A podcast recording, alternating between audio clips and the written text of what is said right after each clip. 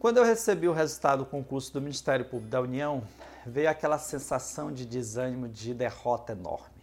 Eu vinha de dois vestibulares bem-sucedidos, já estava num bom ritmo de estudo, e a ideia de não ter sido sequer aprovado, não digo nem ter entrado no rol dos classificados, mas nem aprovado, me trouxe um desânimo enorme.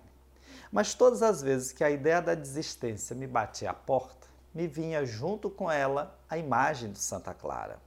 O Santa Clara era o ônibus que eu pegava para ir da minha casa à faculdade. Descia no centro, na Praia Grande, e de lá pegava um outro ônibus em direção ao campus.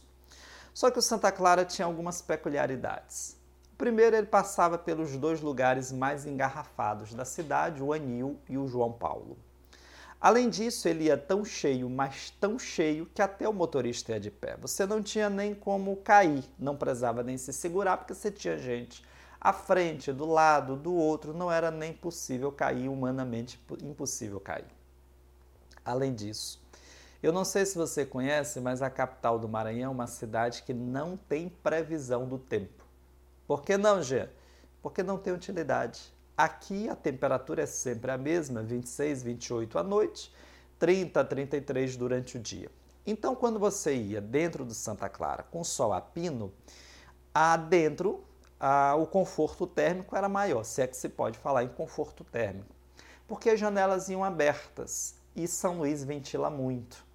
Então você tinha ali o fluxo do vento que ajudava a disfarçar o calor e uma eventual má educação que alguém ali se traduzisse em gás. Mas o problema não estava quando o sol estava a pino. O problema mesmo é quando vinha aquela chuva. Não a chuva do, típica do período do verão, mas aquela chuva breve, rápida, aquela tempestade ah, de meio-dia ou do, do período do meio da tarde. Porque não era uma chuva forte o suficiente para deixar a temperatura mais amena, mas impunha o fechamento da janela. Então você ficava com calor e mais as janelas fechadas, sem nenhuma possibilidade de ventilação. Foi aquilo que mais próximo do inferno eu já estive. Então, todas as vezes que eu pensava em desistir, a imagem do Santa Clara me vinha à mente.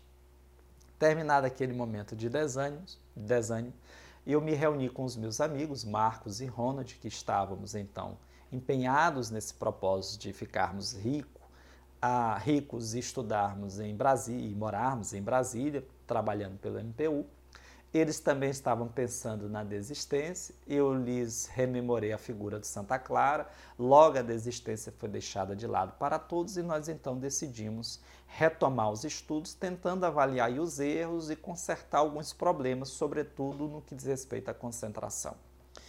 Foi quando nós tivemos notícia da liberação do concurso público a do Tribunal de Justiça do Estado do Maranhão. O primeiro, salvo engano, o primeiro concurso da história. O Tribunal de Justiça do Maranhão, um dos mais antigos da federação, e foi um dos últimos a realizar concurso para as carreiras meio. Para as carreiras fim, para magistrado, ah, já há muito tempo concurso para essa área. Mas para a carreira meio, só recentemente ocorreu, salvo engano, esse foi o primeiro concurso. E aí nós pegamos o edital. Quando sai o edital, meus amigos, aquele frisson, aquela ansiedade, quem faz concurso sabe o que significa. Ele dá um ânimo e ao mesmo tempo um desespero. E aí nós pegamos o edital do concurso TJ e começamos a lê-lo. Eu fui logo para as disciplinas que era o que mais me interessava. De plano tinha lá a língua portuguesa e disse, isso aqui eu não reprovo mais. Matemática e raciocínio lógico, isso aqui é tranquilo, não tem nenhum problema. Mas aí eu avanço e me deparo com informática. Quando eu vi informática, o coração acelerou sair logo da zona de equilíbrio, já veio aquela sensação de desânimo. E aí eu prossigo a leitura e encontro lá Teoria Geral da Administração. Eu disse, minha nossa senhora, não é possível. Teoria Geral da Administração deve ser brincadeira um negócio desse. E aí foi quando entrou na minha, entraram na minha vida e Antônio Maximiano e Dalberto, que é Avenato.